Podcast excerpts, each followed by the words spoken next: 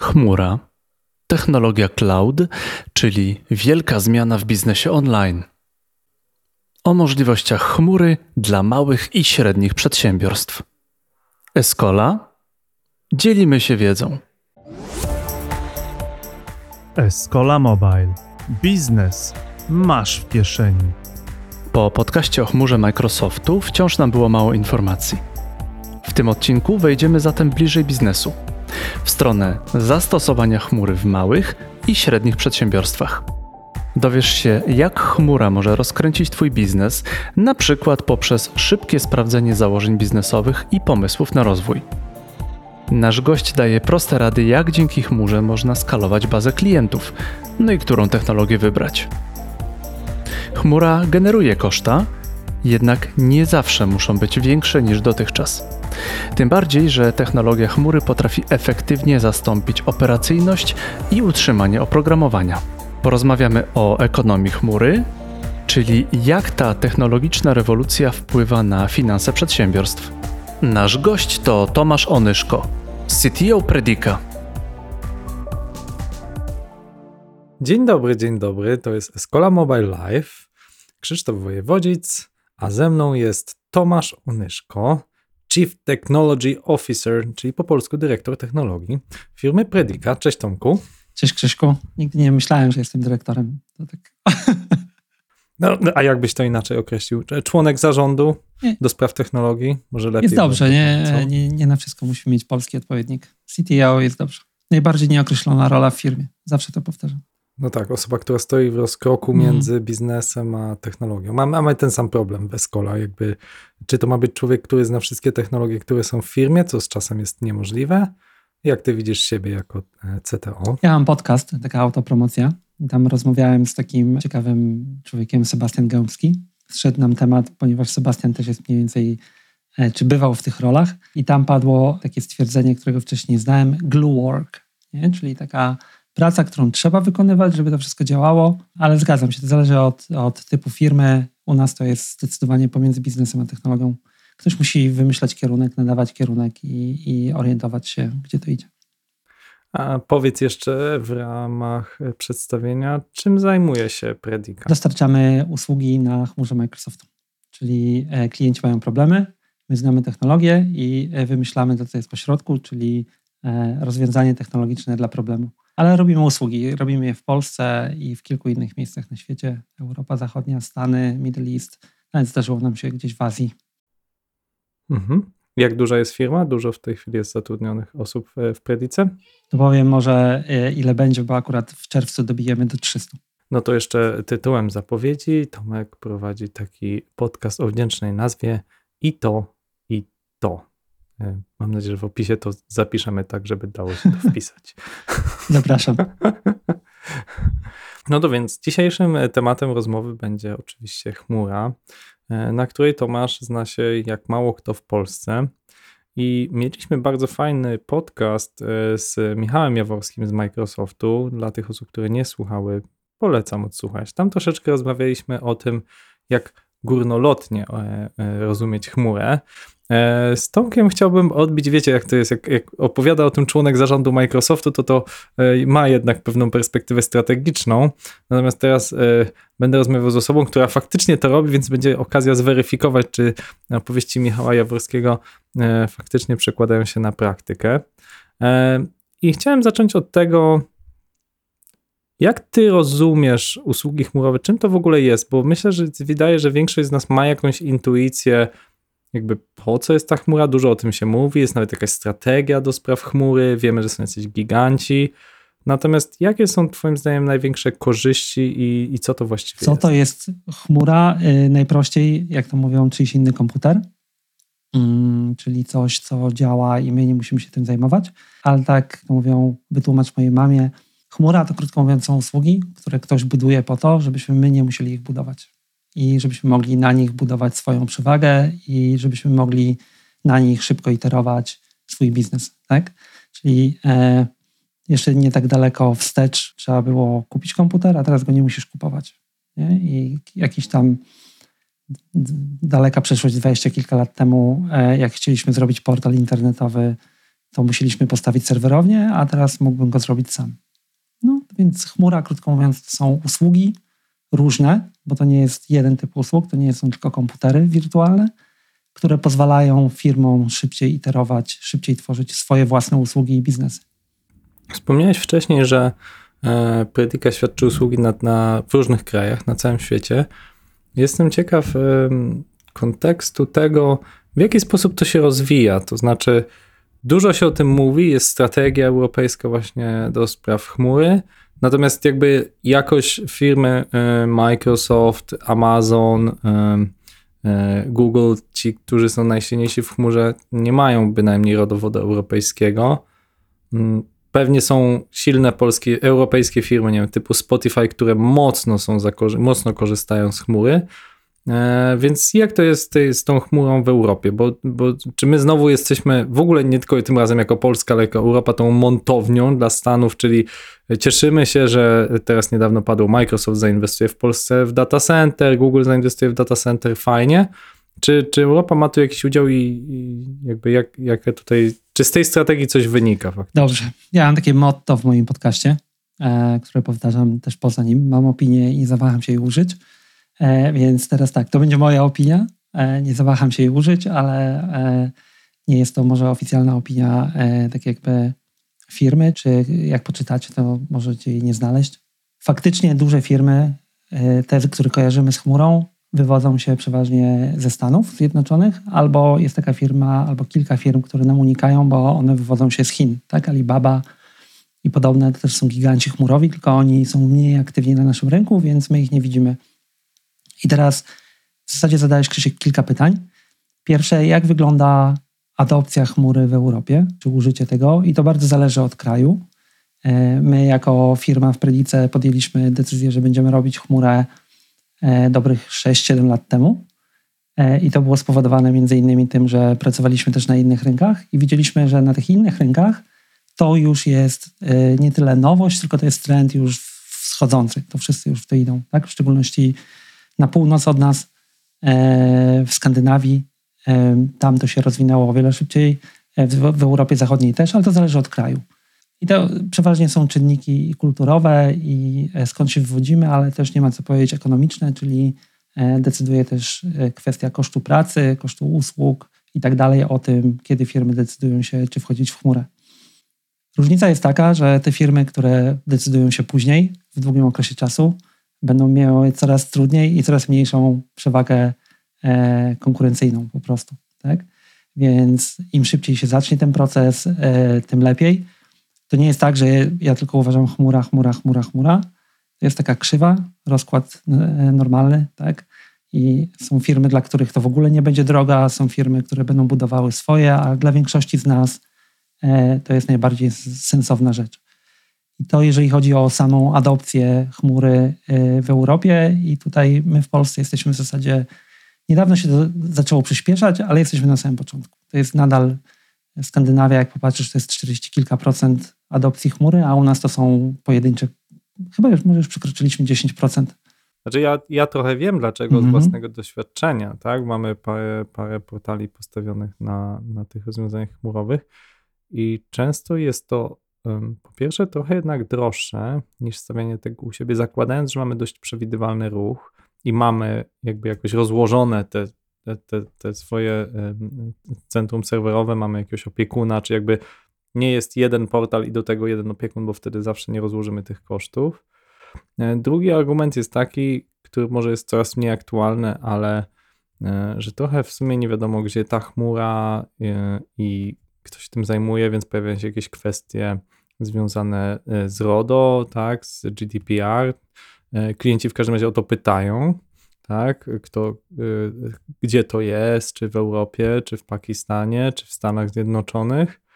E, no i, i trzeci argument, który często pojawia się wśród klientów, to no właśnie, to niby jest takie łatwe, bo nie trzeba budować swojej serwerowni, ale jak się wchodzi w te panele, czy Microsoftu, czy AWS-u, czy e, Google'a, to tam tak nie jest to znowu łatwiutkie i, i to zgadza się, że jeżeli ktoś ma w tym doświadczenie, to się rozezna, ale jak ktoś nie ma, to nie jest to taka łatwa konfiguracja. Więc masz teraz okazję te trzy argumenty e, odbić albo skomentować.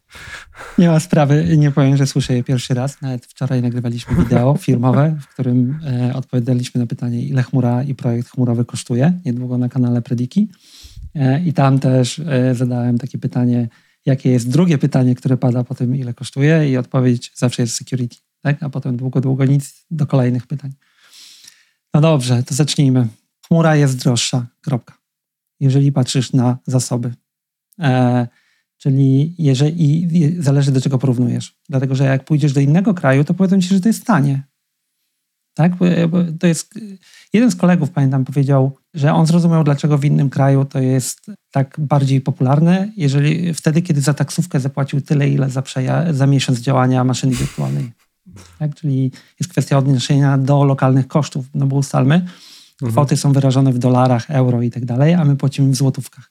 I te kwoty takie literalne, jak widzimy, no to one mogą być wyższe. W szczególności jeżeli porównamy je do e, serwera. Tak? Taki standard, ja to na swoim serwerze zrobię szybciej. Więc ja często w ogóle, jak zaczynam rozmowę z klientem i pada hasło, czy to będzie taniej, to ja mówię, to po pierwsze ustalmy, to nie będzie taniej, jeżeli chodzi o e, maszyny wirtualne. E, to będzie drożej prawdopodobnie. Tylko e, oszczędności w chmurze nie biorą się z kosztu maszyny wirtualnej, e, jak już mówimy o tych zasobach, tylko one się biorą przeważnie z kwestii operacyjnej, czyli wdrożenie chmury to nie jest, jeżeli już mówimy o takim wdrożeniu, które się składa z maszyn wirtualnych, tego typu rzeczy, czy podobnych komponentów, czyli komputery w chmurze, ale nie tylko. Szybkość, znaczy tam szybkość działania i zmniejszony nakład na operations, czyli nie trzeba tym zarządzać w taki sposób, że tam instalować go, kupować itd., tak itd., tak to to powoduje, że te wdrożenia są tańsze de facto w długim okresie czasu.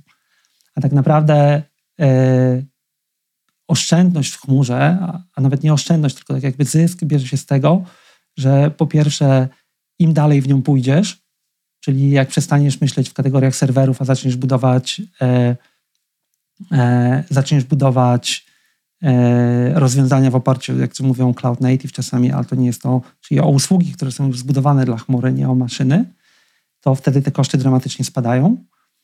E, a druga rzecz jest taka, to jest pytanie, e, Krzysiek, ty prowadzisz biznes, jaki jest koszt nierobienia czegoś, nie? Bo teraz tak, bo oprócz tego, że mamy koszt zasobów i mamy koszty utrzymania i tak dalej, to jest koszt e, biznesowy szybkości działania. Wyobraźmy sobie, obydwaj e, decydujemy się w tym momencie założyć firmę i decydujemy się robić to samo. I ty decydujesz, taki bardzo prosty przykład, e, weźmy bardzo modny niedawno E, decydujemy się, że naszym wspaniałym rozwiązaniem, które pozwoli nam wygrać serca klientów, to jest chatbot. Nie? I teraz nawet dochodzimy do wniosku, że go nie kupimy od firm, które to oferują, ale że go zbudujemy. I teraz ty, będąc nowoczesnym, decydujesz się, że robisz to w oparciu o rozwiązania na przykład Azure i budujesz tego chatbota używając gotowego frameworku, a ja decyduję, że postawię swoją serwerownię, wezmę dewelopera, zainstalujemy te serwery, napiszemy to sami. Tak? Minęły u ciebie trzy tygodnie, u mnie trzy miesiące. Okazało się to kompletną flap, klapą, tak jak większość chatbotów. Nie, nie, nie, nie ukrywajmy, tak? I teraz ty robisz następne podejście, a ja robię następne podejście, tak? I ono znowu się okazuje klapą i próbujemy ileś tych biznes, pomysłów biznesowych. I ty zrobiłeś pięć iteracji, a ja w tym samym czasie zrobiłem dwie iteracje, powiedzmy. E, I u ciebie jedna wypaliła, a u mnie obydwie nie wypaliły. Tak? I generalnie mój biznes leży. E, ja jestem wolniejszy, szyb, wolniej wprowadzam zmiany, wolniej iteruję i wolniej e, mam z tego wynik jakikolwiek. Tak? Więc e, tak, e, zasoby pojedyncze typu serwer i tak dalej, one są droższe. E, trzeba rozumieć to, tak? ale dla firm, w szczególności są, wiesz, też chmura ma różne e, oblicza, nie? bo większość firm takich na przykład małych, średnich, to nie spotka się z chmurą, o której wspomniałeś, panele, Azura, Google i tak dalej. Chmura, z której oni będą korzystać, to będzie Office 365 Microsoftu czy Google Apps, to będzie Salesforce, jeżeli pójdą w to, ale pewnie jakiś inny. E, to będzie to, że po prostu jedna osobowa firma może w jeden dzień uruchomić sklep de facto z całym procesem płatności i tak dalej. Ja ostatnio e, uruchamiałem, ktoś mnie się spytał, jak mi przelać tam 5 dolarów e, i e, ja po prostu powiedziałem, wiesz co, nie mam jak, to, ale szybko to uruchomię. i odpaliłem, jest taka strona Buy Me a Coffee, jeżeli macie ochotę, możecie mnie tam znaleźć, e, ale tam trzeba podpiąć płatności, więc odpaliłem Stripe'a, podpiąłem swoje konto bankowe i po pięciu minutach literalnie miałem przelew wykonany, tak? I to jest chmura. To jest to, że my budujemy swoje usługi i iterujemy w oparciu o komponenty, które są gotowe. Więc teraz jest pytanie, jak ktoś mówi, no tak, ale serwery są tańsze, to jest pytanie, jak szybko jesteś w stanie iterować w swoim biznesie, jak szybko jesteś w stanie na przykład zbudować swój sklep, cokolwiek, czy kanał dostępu do klienta w oparciu o, o to, co robisz, nie? Sam versus witerować. To twoja definicja chmury, Tomasz, jest dosyć szeroka, bo e, tam to Buy Me a Coffee, czy e, tego typu serwisy, wiele osób powiedziałoby, że to są jednak jakiegoś rodzaju SaaSy, czy, czy jakieś SaaS to mechanizmy, gotowe komponenty. Tak, natomiast faktycznie ja nigdy nie pomyślałem, żeby myśleć o tym jako rozwiązaniu chmurowym, tak? Jakby to jest... E... Chmura to jest sposób myślenia, znaczy, bo to wiesz, chmura się wzięła, y, zaczęliśmy w kontekście, i to wszyscy rozumieją Amazon, Google y, i tak dalej, nie? Ale chmura to zmiana, tylko ona się musi odbyć, to jest szybkość iteracji i y, budowanie nowych rzeczy w oparciu o rzeczy, które ktoś zindustrializował. Czyli ktoś stworzył produkt, ty bierzesz ten produkt i na podstawie tego produktu budujesz e, coś większego. Tak? I teraz, co to jest to coś większego? To zależy, jak wygląda Twój biznes. Dla firmy typu enterprise, typu bank, telekom, e, farma, to jest coś innego, ale oni też z tego korzystają. A dla firmy małej, typu ktoś prowadzi sklep, to na przykład chmura to jest to, że masz sklep w Warszawie i nagle możesz zacząć sprzedawać na cały świat. Tak? Bo literalnie w tej chwili możesz zacząć sprzedawać na cały świat. Tak? I potem wchodzimy już w pytanie, czy chcesz sprzedawać przez chmurę typu Amazon, czy chcesz sprzedawać przez inną chmurę, ale to już jest e, pytanie o twój kanał klienta. Okej, okay, to, to pójdźmy tu dwa kroki dalej, to znaczy zapytam cię od, od dużego zastosowania po to malutkie, tak? Zacznijmy od tego bardzo dużego. Czy znasz już bank, który korzysta z chmury? Nie, że eksperymentuje, ale jakby wszystkie dane klientów, wszystko jest na jakimś rozwiązaniu chmurowym. All or nothing. To nie musi tak wyglądać.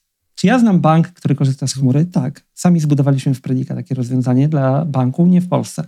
E, I jak mhm. wejdziecie tu autoreklama e, predicagroup.com i tam na blogu, e, jak wejdziecie, to znajdziecie taki przykład rozwiązania dla banku, które jest zbudowane w chmurze. Ale to nie oznacza, że ten bank musiał przenieść tam dane klientów, bo korzystając z tego, że mamy nowe prawa w Europie i istnieje taka inicjatywa PSD2, oni korzystają z API, które zostały wystawione przez inne banki. Tak? I to buduje rzeczy typu taka bankowość internetowa, budżetowanie i tak dalej, i tak. To jest nowy sposób dotarcia do klienta. Tak? Teraz e, poza Polską, e, w, innej, e, w innej geografii, na przykład, bo co to oznacza? Budujemy sobie zarządzanie danymi i analitykę danych dla banku w oparciu o chmurę. Tak? Tu widzę, mhm. Paweł podrzucił Capital mhm. One. E, Capital One to jest taki bank, który w Stanach e, buduje się jako bank technologiczny, e, gdzie banki w Stanach wyglądają kompletnie inaczej. Także tak, są takie przykłady. Zresztą de facto, wiesz, w Polsce też wszystkie banki inwestują w chmurę. To nie oznacza, że przeniosły tam dane, ale inwestują w chmurę i może być, że one nigdy nie przeniosą tych danych. Tak? To było, to było Tomek pytanie mhm. podchwytliwe, bo ja znam taki bank, ale, ale musiałbym, nie wypłaciłbym się za NDA, jakbym powiedział, który bank teraz się przynosi. Tak. Dobrze wybrnąłeś, tak, że to nie chodzi all or nothing, tak? To znaczy można mieć część danych tu, część tu i, i, i trafnie powiedziałeś też, jeżeli chodzi o PSD2, tak? Jakby mamy możliwość, nawet już nie mamy możliwości, właściwie mamy, jesteśmy zmuszeni, żeby te dane między sobą można było e, przenosić. A teraz zapytam cię o, dru- o chcę cię zapytać o tą drugą stronę kontinuum, bo ty podajesz ten warzywniak, to, to z- zrobienie sobie sklepu, tak?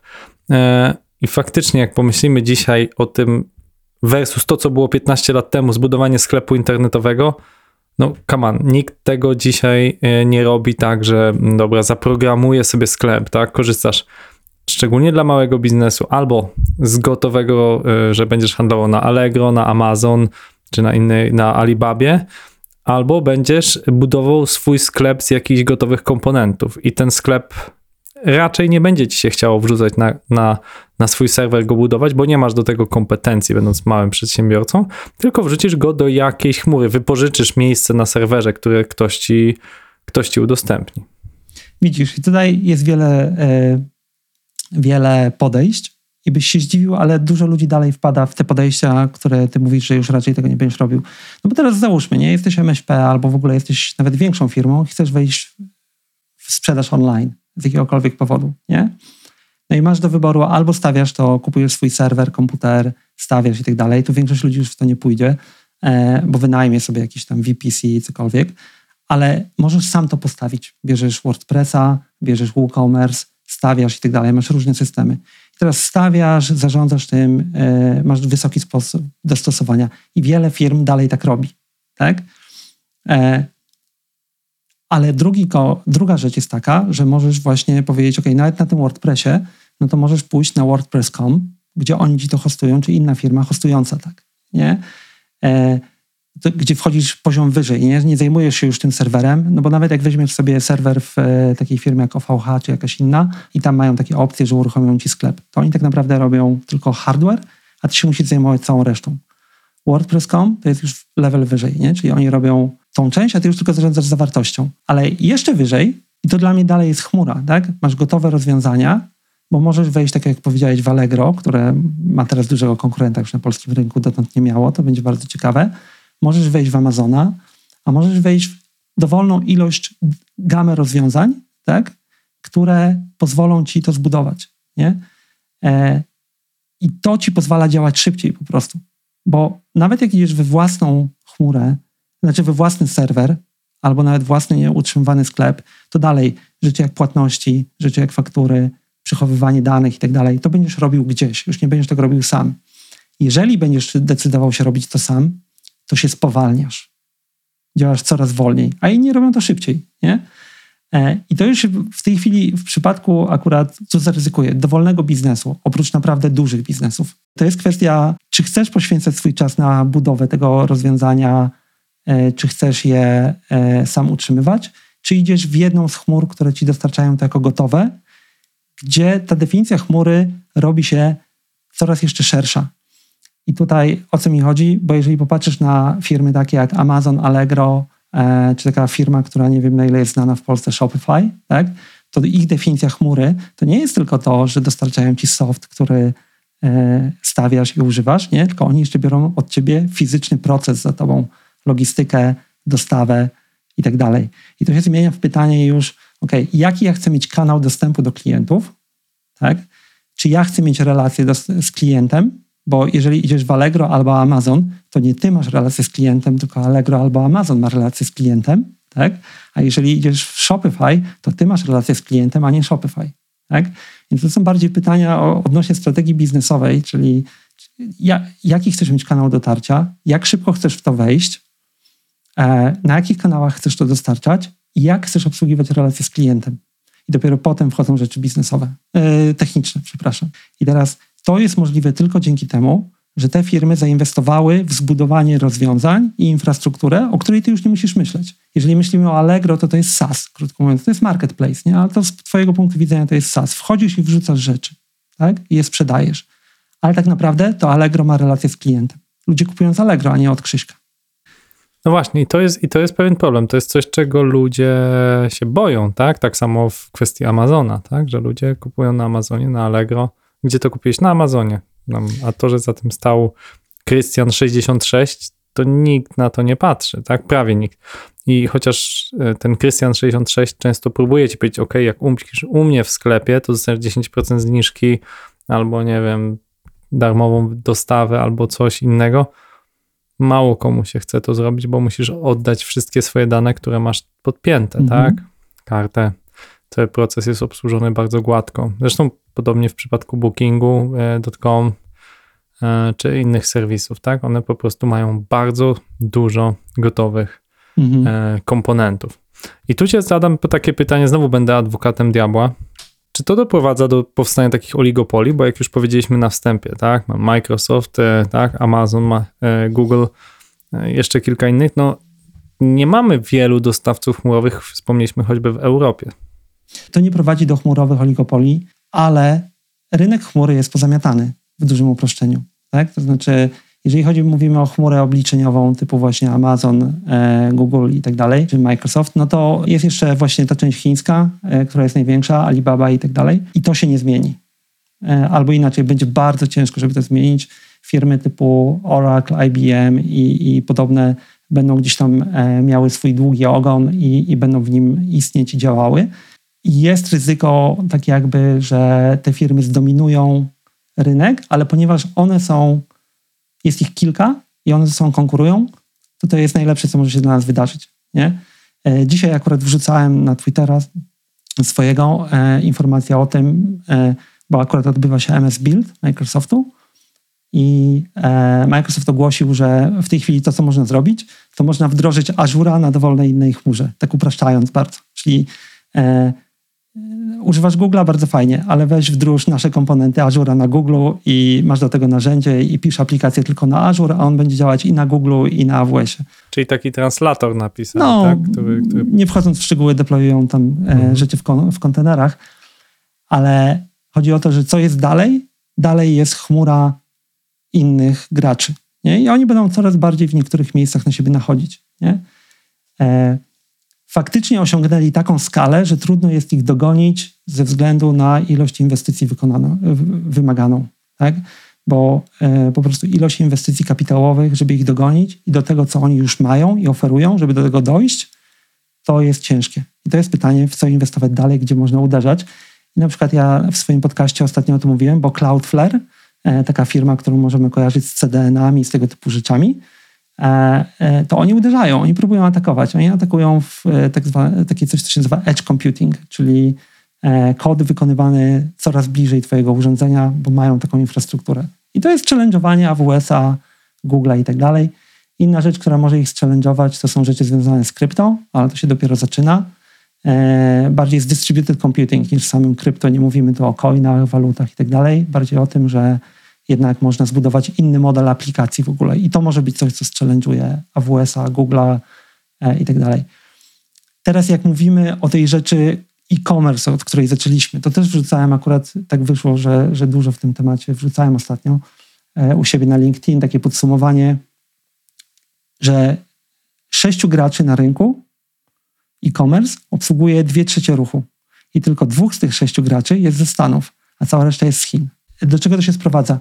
To są marketplace'y, tak? Czyli to są te miejsca, w których e, Czy jak oni- Allegro, jak tak, Amazon. oni gromadzą u siebie ludzi sprzedających.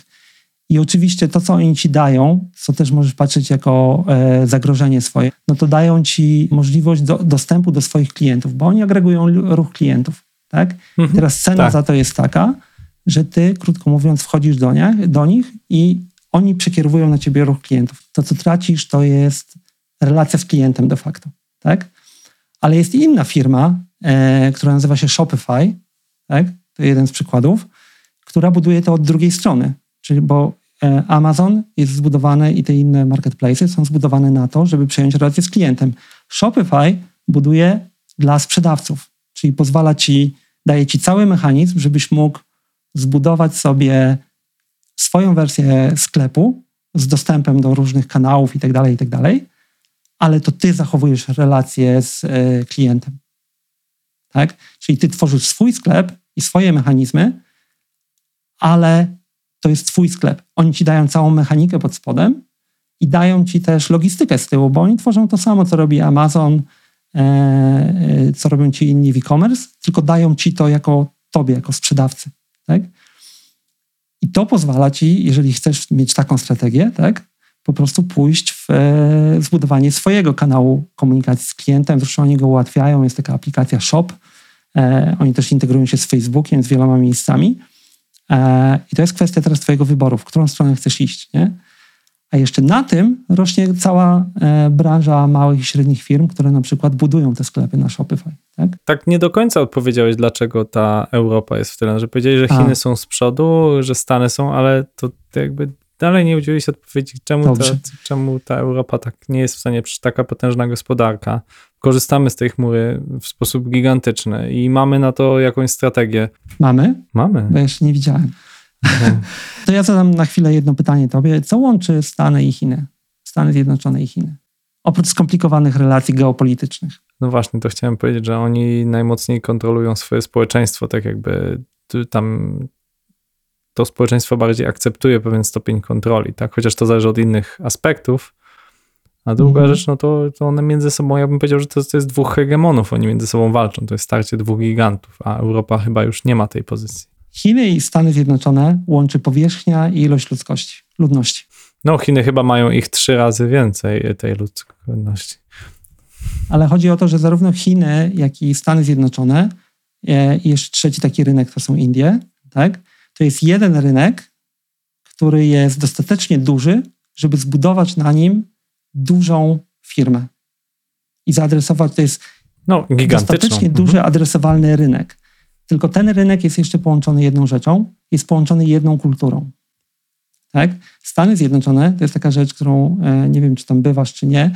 Jeżeli pojedziesz do Nowego Jorku albo do Chicago e, i zamówisz Philly Steak Sandwich, nie? czyli kanapka ze stekiem, i pojedziesz do San Francisco po drugiej stronie i zamówisz Philly Steak Sandwich, dostaniesz to samo. Albo przybliżone rzeczy. Oni rozumieją, co to jest. Mają jeden język, jedną kulturę i tak dalej. I teraz robiąc biznes w, Chin, y, w Stanach, jakikolwiek, adresujesz tą populację. Tak? Chiny mają to samo, plus Chiny mają swój rząd, który ma specyficzną, znaczy konkretną politykę dookoła tworzenia i budowania firm. To o tym też możemy za chwilę. Teraz spoglądając na Europę, czyli dowolna firma wchodząca na w Stany Zjednoczone, Chiny, Indie ma dużą populację, która podtrzymuje biznes i kupuje i tak dalej. Teraz wchodząc na Europę. W Europie firma z Polski, która chciałaby adresować Europę, e, musi, ma 28 ponad rynków, które musi zaadresować, e, gdzie każdy z tych rynków ma inny język, inną kulturę, a niektóre z tych krajów dzielą się wewnątrz jeszcze na inne kultury. Tak? Patrzmy na Belgię. Masz jeden kraj, ale masz trzy różne języki. Nie? I teraz ty, chcąc robić biznes w Europie, musisz być gotowy na to, że musisz wejść na każdy rynek osobno, musisz e, dostosować swój produkt do każdego rynku kulturowo i językowo, e, musisz mieć obsługę klienta, która to potrafi zrobić, tak? Masz teoretycznie te same, ale jednak inne regulacje. Nie, no jasne, E. jasne, chociaż to, to, to, to, jest dla mnie zrozumiałe, że, że im jest e, łatwiej rozwijać takie rozwiązania zbliżające do globalizacji, do monopolizacji pewnych obszarów. Ale wróćmy, może odejdźmy od polityki amerykańsko-chińskiej, bo, bo, bo, bo o tym mamy też świetny odcinek z Sylwią Czubkowską, do którego bardzo Mhm. zachęcam. E, Chcę cię bardziej zapytać tutaj, żebyśmy weszli na temat tego, jak roz, rozwija się chmura. To znaczy, to jest temat, który z nami jest już no, dobrych kilkanaście lat. Um, I tak jak mówisz, jest na fali rosnącej. To, co mnie zastanawia momentami, czy to się nie, um, czy tu nie ma jakiejś bariery, czy to się nie zatka. E, jakie są właśnie bariery wzrostu wykorzystania chmury? I to też mówię z e, własnego doświadczenia, bo o chmurze mówi się, że ona, ona tak się łatwo, szybko skaluje. I jeden z serwisów, który utrzymujemy, dość popularny, miał taki dosyć silny atak DDoS. E, No i ten e, Amazon nie dał rady się tam wyskalować, ni hu, hu. E, Może dobrze, no bo jakby nie było szans, żeby te, te, te, takiej skali ataku tam zablokować. No ale to co, to, co mi się wydaje, że internet w ogóle staje się coraz bardziej pełen różnych botów, pełen różnych algorytmów, które skanują internet w poszukiwaniu różnych czy dziur, czy opcji zebrania danych i tak dalej. Czy to, że właśnie wszystko siedzi w tej chmurze i właśnie ona jest responsywna na po podawanie tych danych, jeżeli nie jest dobrze zabezpieczona, czy to nie jest też pewne zagrożenie, tak? Mówi, był niedawno wyciek nawet tak dużej, e, tak dużego serwisu jak Facebook nie tak dawno temu, gdzie chyba nie wiem, pół miliarda ludzi tam e, dane e, wyciekło. No więc czy to nie jest też dla nas zagrożenie, tak, że mamy tak gigantyczny silos pełen danych, a po drugiej stronie, no pamiętajmy, że nie cały świat jest taki piękny i kolorowy jak e, twoja bluza dzisiaj. Barierą do skalowania chmury w rozumieniu rozwoju tych wszystkich mechanizmów, o których mówię w tej chwili, jest krótko mówiąc ekonomia.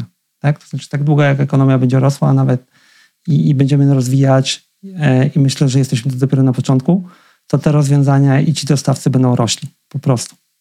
E, I tu mówię zarówno o dostawcach chmury obliczeniowej, jak i o dostawcach tych marketplace'ów i o dostawcach SaaS i tak dalej. I to nigdy nie było tak łatwo przeskalować biznesu, ponieważ to, co daje ci chmura i daje ci internet, to jest dostęp do globalnej grupy odbiorców. Tak? Więc to jest twoja, teraz twoja decyzja i twojej, e, twojej strategii biznesowej, jak chcesz z tego skorzystać. Firmy takie jak Amazon, Google, Alibaba i tak dalej, pamiętaj, one muszą dostarczyć zwrot swoim inwestorom, więc one będą rosły.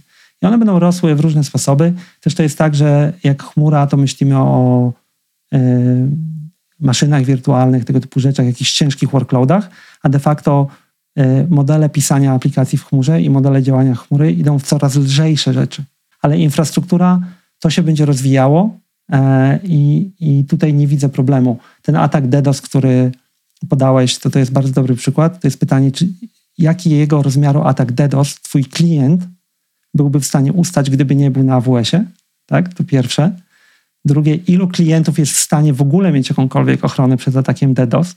Gdzie pamiętaj, że e, jak trzymasz aplikację na AWS-ie albo na Azure, to oni cię chronią przed atakiem DDoS tak czy inaczej. Tak myślałem. To tylko płacisz. Do, do tydzień temu. Tak.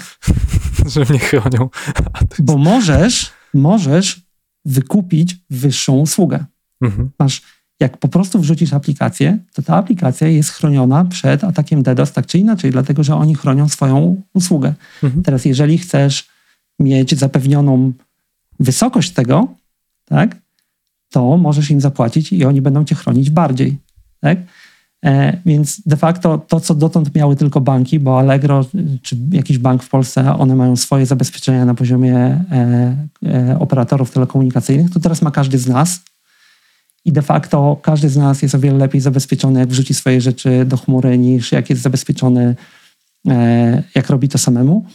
I de facto, i tutaj teraz iluś ludzi rzuci we mnie kamieniem, czy czymkolwiek, co dolatuje przez łącze internetowe, 90 kilka procent firm będzie lepiej zabezpieczony, jak przeniesie swoje rzeczy tak jak ma, jeden do jeden do chmury.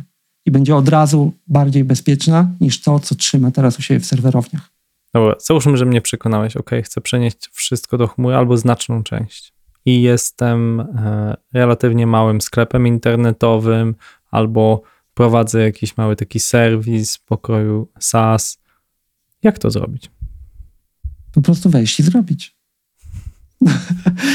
Nie, e, jak to zrobić? E, zależy, co chcesz zrobić i jakiego jesteś rodzaju firmą, no bo jeżeli jesteś hmm, faktycznie... Jestem małym e-commerce'em, tak? E, mam, mam, jesteś, jesteś mam... małym e-commerce'em. Najłatwiej jest spróbować albo po, pogooglać chwilę, krótko mówiąc, jak to zrobić, nie? I przejść jakiś prosty, e, e, prosty tutorial i zobaczyć, jak ludzie to robią, albo właśnie wejść, szybko wyszukać platforma, i przetestować e, właśnie takie coś jak Shopify, przetestować coś takiego jak platformy gotowe.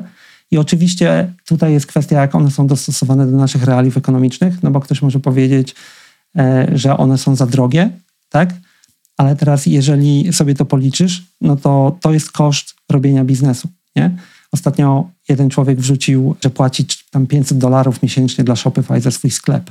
I on sprzedaje tam po prostu za setki tysięcy dolarów. To pytanie, czy te 500 dolarów to jest dużo czy mało teraz, tak? Jeżeli zaczynasz dopiero, to te 500 dolarów może być dla ciebie dużo, nie? E, ale nie będziesz tyle płacił, bo to każdy z tych sklepów ma jakiś e, punkt wyjściowy. Więc ja bym, jeżeli bym startował w tej chwili od zera, to e, poświęciłbym dobrą chwilę na edukację, żeby dowiedzieć się, jakie są platformy i wystartowałbym na jednej z platform, która oferuje mi całą obsługę tego i zacząłbym sprzedawać po prostu. Tak? Dlatego, że potem przenieść to możesz zawsze. Ale popatrz, tutaj możesz w ciągu dnia czy dwóch wystawić swój nawet potencjalny towar i zobaczyć, czy to chwyta. Versus w starym modelu działania poświęciłbyś jeden, dwa, trzy, nie wiem, pięć tygodni na zbudowanie tego i dopiero byś wyszedł. Ostatnio był dobry przykład marketingu jednej z platform, tak swoją drogą. E, Wix.com. Nie, nie płacą nam za tą reklamę. E, nie wiem, czy to widziałeś, jak oni wzięli youtubera, który e, zajmuje się kowalstwem na YouTubie. To bardzo dobry przykład marketingu. I on pokazał, że jest w stanie robić te rzeczy online, czyli i sprzedawać je, tak? Czyli mówił, ok, kto kupuje otwierać do piwa, nie? I wystawiał go na Wix do kupienia. E, I jak ktoś go kupił, to on go robił i mówił sprzedane i wstawiał następny, tak? E, no i to jest to. Możesz po prostu zacząć w ten sposób. Tutaj myślę, że e, zbyt wiele osób skupia się na tym, żeby to było ładne, była duża otoczka do tego i tak dalej, zamiast zacząć z najprostszą możliwą rzeczą, czyli gotowa platforma, jedna z tych, które są na rynku. Dobrze jest przejrzeć, jak, jak ona się dopasowuje do naszego rynku, no bo jeżeli chcesz sprzedawać tylko w Polsce, to może polska platforma, ja nawet nie wiem, jakie są polskie platformy, przyznaję się, będzie lepiej dostosowana, ale jeżeli planujesz kiedykolwiek wyjść poza rynek polski, to patrzyłbym na jedną z międzynarodowych platform e, i, i po prostu zrobiłbym pierwszą iterację i zacząłbym sprzedawać. Tak? E, dlatego że to jest najprostszy sposób według mnie. Na pewno bym nie szedł jako firma wstawianie własnego serwera, budowanie w tej chwili strony i tak dalej. To mogę zrobić zawsze i potem e, wykorzystałbym gotowce. Czyli jak miałbym to podsumować, chodzi o to, żeby skupić się na tym, co jest twoją tą unikalną propozycją wartości, co naprawdę chcesz zrobić. Jeżeli jesteś sklepem, skup się na Mhm. sprzedawaniu, na dostarczaniu świetnego towaru. Jeżeli jesteś, nie wiem, SaaS-em, to skup się na dostarczaniu możliwie dobrej usługi. Powtórzę jeszcze raz to, co powiedział Tomek. To raczej będzie droższe, ale da ci unikalną przewagę konkurencyjną, da ci pewien taki, um, taką po prostu, będziesz trzy kroki wcześniej, żeby testować pewne, pewne rozwiązania. Tu jest, wejdę ci trochę w słowo, to jest pytanie, czy to będzie droższe, bo jak robisz kalkulację tego, czy to będzie droższe, to w przypadku właśnie firm enterprise, to tam wchodzimy w operations i tak dalej, ale nawet w przypadku małej firmy, to jest pytanie, czy wliczysz w ten koszt, koszt swojego czasu i czasu innych ludzi, tak? No bo teraz, y, jaki jest koszt tego, że nie sprzedajesz, nie? Jaki jest koszt tego, że zajmujesz się tym serwerem? Ktoś może powiedzieć, ja sobie postawię stronę na WordPressie, bo ona kosztuje 40 zł i będę ją sobie tam dziubał, tak? No ale to jest koszt, który poświęcasz, więc jak policzysz to wszystko, to, to przeważnie wychodzi ci, że to jest taniej. Teraz powstaje taka dziedzina w chmurze, która nazywa się FinOps, Financial Operations, to jest dla dużych ludzi, dla dużych firm, tak? Ale ona tak samo się przykłada na, e, na małe firmy, bo to jest policzenie ekonomii, bo tam się zaczyna ekonomia skali, czyli Czyli, czyli niech zgadnę, czyli chodzi o optymalizację kosztów chmury, tak? tak, optymalizacja kosztów chmury i policzenie przy jakiej liczbie ludzi albo towarów mi się to opłaca. No bo jeżeli ja mam plan, ja planuję sprzedać 10 sztuk i tyle miesięcznie, no to muszę sobie policzyć, jeżeli serwer kosztuje mnie tyle albo usługa kosztuje mnie tyle, to muszę to wliczyć w cenę tej sztuki, tak? Tylko teraz to się nie skaluje liniowo, czyli przeważnie jak powiedzmy skalujesz 10 jesteś w stanie przeważnie sprzedawać za darmo, bo bierzesz jakiś najtańszy tier, tak zwany poziom usługi i masz to za darmo. 100 płacisz ileś, a jak sp- spłacisz, zapłacisz 10 tysięcy, tak? Czyli będziesz sprzedawał 10 tysięcy rzeczy, to to nie jest tak, że koszt tej usługi wzrośnie 10 razy. Możesz pójść w platformy, takie jest taka platforma Gumroad, tak? E, I Gumroad służy do sprzedawania przeważnie e-goods, takich wiesz, podręczniki, wideo i tak dalej, ale możesz sprzedawać co chcesz. Na Gumroad możesz wybrać albo płacisz im, tam chyba jest 2,5% od każdej transakcji, albo płacisz im 10 dolarów fixed fee i 1,5% od każdej transakcji. I krótko mówiąc, oni dają ci całą platformę, tak długo jak ona nie generuje biznesu, to nic nie płacisz. Albo płacisz minimalnie 10 ten. A jeżeli generuje ci biznes, to i tak masz za co e, tak jakby zapłacić to, wliczasz to w koszt produktu. To jest to Dokładnie. myślenie ekonomii w chmurze, tak? To jest, to jest zresztą bardzo taki uczciwy model, wydaje się, i taki, który ludziom jest łatwiej zaakceptować, szczególnie na starcie, tak? Czyli, czyli tą ekonomię, że płacę procent od przychodu. Zarabiam ma, bardzo mało, płacę niewiele, nawet tak jak mówisz, często zero, żeby ktoś mnie zachęcił i jak mi wzrośnie dopiero obrót, to opłaca się, żebym ja skalował się. A dla, z drugiej strony dla tego, kto daje, jeśli ja rozwinę skrzydła, będę miał dużą skalę, to te 5% staną się dosyć sporą kwotą, dużo większą niż jakaś tam wcześniej ustalona stała. E, Więc to jest, to Tak, jest, to jest e, model podróżądany. Mhm. E, Wiesz co, Mhm. tu bardziej chodzi chyba o to, żeby się nad tym zastanowić i to policzyć, nie? No bo e, ja myślę, że dużo ludzi wpada w taką pułapkę, że na dzień dobry widzi, że ludzie robią wiele rzeczy, używają narzędzi i kupują 10 tych narzędzi i mhm, nagle e, rachunek za sasy wynosi 2,5 tysiąca. mhm. To bardzo łatwo jest, można No tak, zrobić, plus- nie? Ale to nie o plus- to chodzi. Trzeba pamiętać, że właśnie dzięki chmurze pewne koszty usuwamy. No, mówię na, na przykładzie Escoli, tak? My mamy trochę serwerów, mamy osobę, która na etacie musi być i zajmować się tymi serwerami.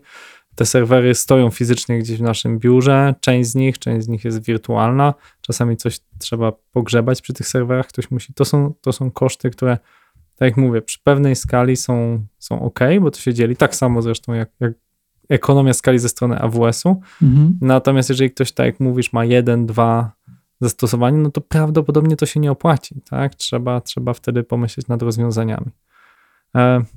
Myślę, że miałbym bardzo, bardzo dużo pytań e, odnośnie tego właśnie, jak wdrażać tą chmurę, jak robić krok po kroku, ale troszeczkę mi e, e, uciekłeś tutaj, zdewirowałeś, mówiąc po prostu zrób to.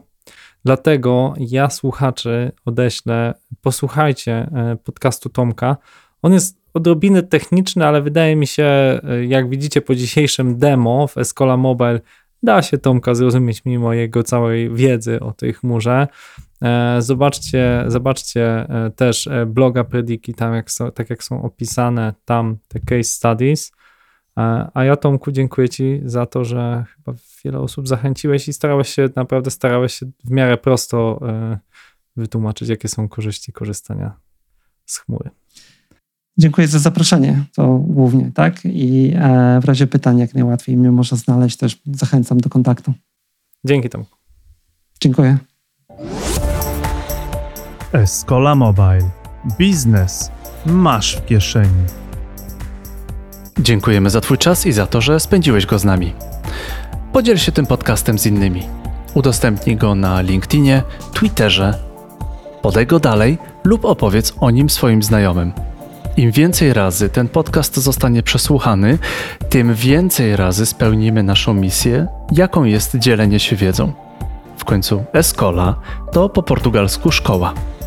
Jeśli używasz ekosystemu Apple, będzie nam niezwykle miło, jeżeli zostawisz nam 5 gwiazdek i fajną recenzję. Im więcej takich recenzji, tym bardziej kocha nas algorytm i tym częściej podpowiada nasz podcast innym ciekawym świata osobom. To był 74. odcinek podcastu Escola Mobile. Gościliśmy Tomasza Onyszkę, CTO Predika.